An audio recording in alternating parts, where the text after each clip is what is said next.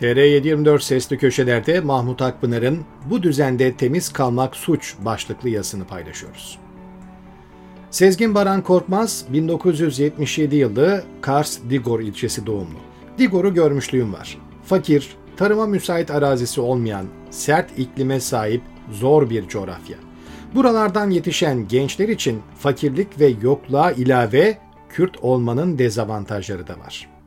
Sezgin ayakkabı boyayarak hayata başlayan, iyi bir eğitimi, çevresi, varlıklı ailesi ve arkası olmayan bir gençken kısa sürede ülkenin en zenginleri arasına giriyor.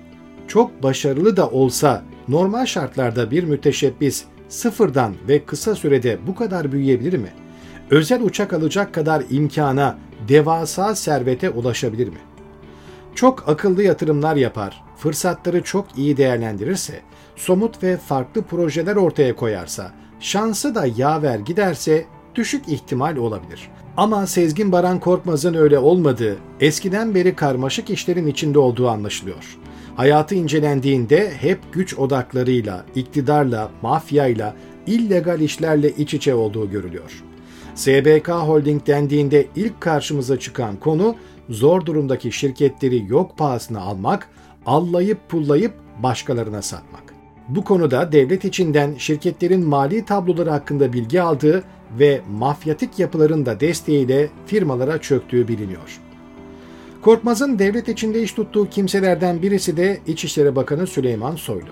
Suçluları yakalamakla görevli bir bakan olan Soylu, tutuklama kararından önce yurt dışına çıkması için Korkmaz'a özel haber gönderiyor. Biz bu bilgiyi Sedat Peker'den öğreniyoruz. Avusturya'dayken yakalanmasının sebebi Türkiye'de çevirdikleri değil. ABD savcısının Korkmaz hakkındaki iddiaları kara para aklama, yasa dışı para transferi ve yargıya müdahale olarak kayda geçiyor. Suçlama Amerikalı bazı kişilerle işbirliği içinde Amerikan hazinesini zarara sokmak. Suç örgütlerinin ve kısa sürede zenginleşenlerin işleri veya bağlantıları arasında mutlaka bir otel konaklama tesisi vardır. Sezgin Baran Korkmaz da işlerini kolay kılmak için Bodrum'da Paramount Oteli alıyor. Orada gazetecileri, siyasetçileri, önemli adamları misafir ediyor. Onlara ne tür hizmetler sunuyor, hangi imkanları sağlıyor tahmin edebilirsiniz. Elbette bu hizmetlerin siyasetçiden, gazeteciden, kamu görevlisinden tahsil edilen bir karşılığı oluyor. Nasıl bir formülü varsa oteli olan mafya yapılarıyla ve devlet içinden hamilerle irtibatı olan kişilerin kısa sürede bahtı açılıyor. Sermayesi ve ticari kabiliyeti önem arz etmeksizin hızla zenginleşiyorlar. Sezgin Baran Korkmaz da AKP döneminde ortamın müsait olduğunu görüp tezgahını doğru yere kuran ve büyüyenlerden. 15 Temmuz sonrası kurulan FETÖ borsasıyla çökülen şirketleri de atlamamış.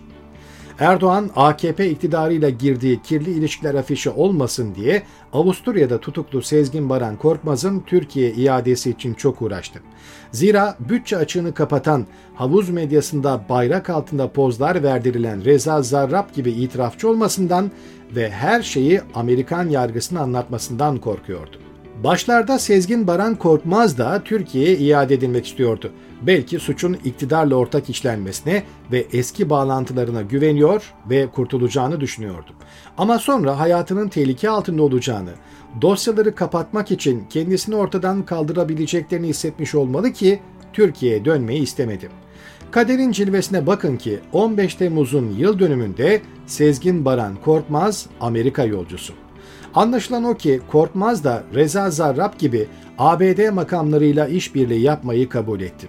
AKP ile bağlantılı pek çok kirli işini bağımsız mahkeme önünde tek tek sayacak. Bu sayede Türk mahkemelerinin üzerine gitmekten çekindiği, dava konusu bile edemediği devlet mafya ticaret üçgeninde işlenen illegal işlerden Türk halkı da haberdar olacak. Bu konuda Adem Yavuz Arslan'dan Reza Zarrab duruşmalarında sergilediği performansı bekliyoruz. Sezgin Baran Korkmaz'ın dürüst kalmak gibi bir kaygısı oldu mu bilmiyoruz. Ama Türkiye'de dürüst kalarak, yasal çalışarak zengin olmak artık mümkün değil. Son 10 yıldır iktidardaki çakallarla kazancını paylaşmadan ayakta kalmak, hatta mevcudiyetini devam ettirmek imkansız. Zira Erdoğan'ın sistemi ticarette, sanayide, devlette, yargıda, emniyette, siyasette, her sektörde ve her seviyeden insanı kirletmek üzerine kurulu. Bu sistemde temiz kalmak, işini yasalara uygun yapmak suç kabul ediliyor. Koza İpek Holding gibi pek çok şirketin problemi temiz olmak, istismara açık kapı bırakmamak.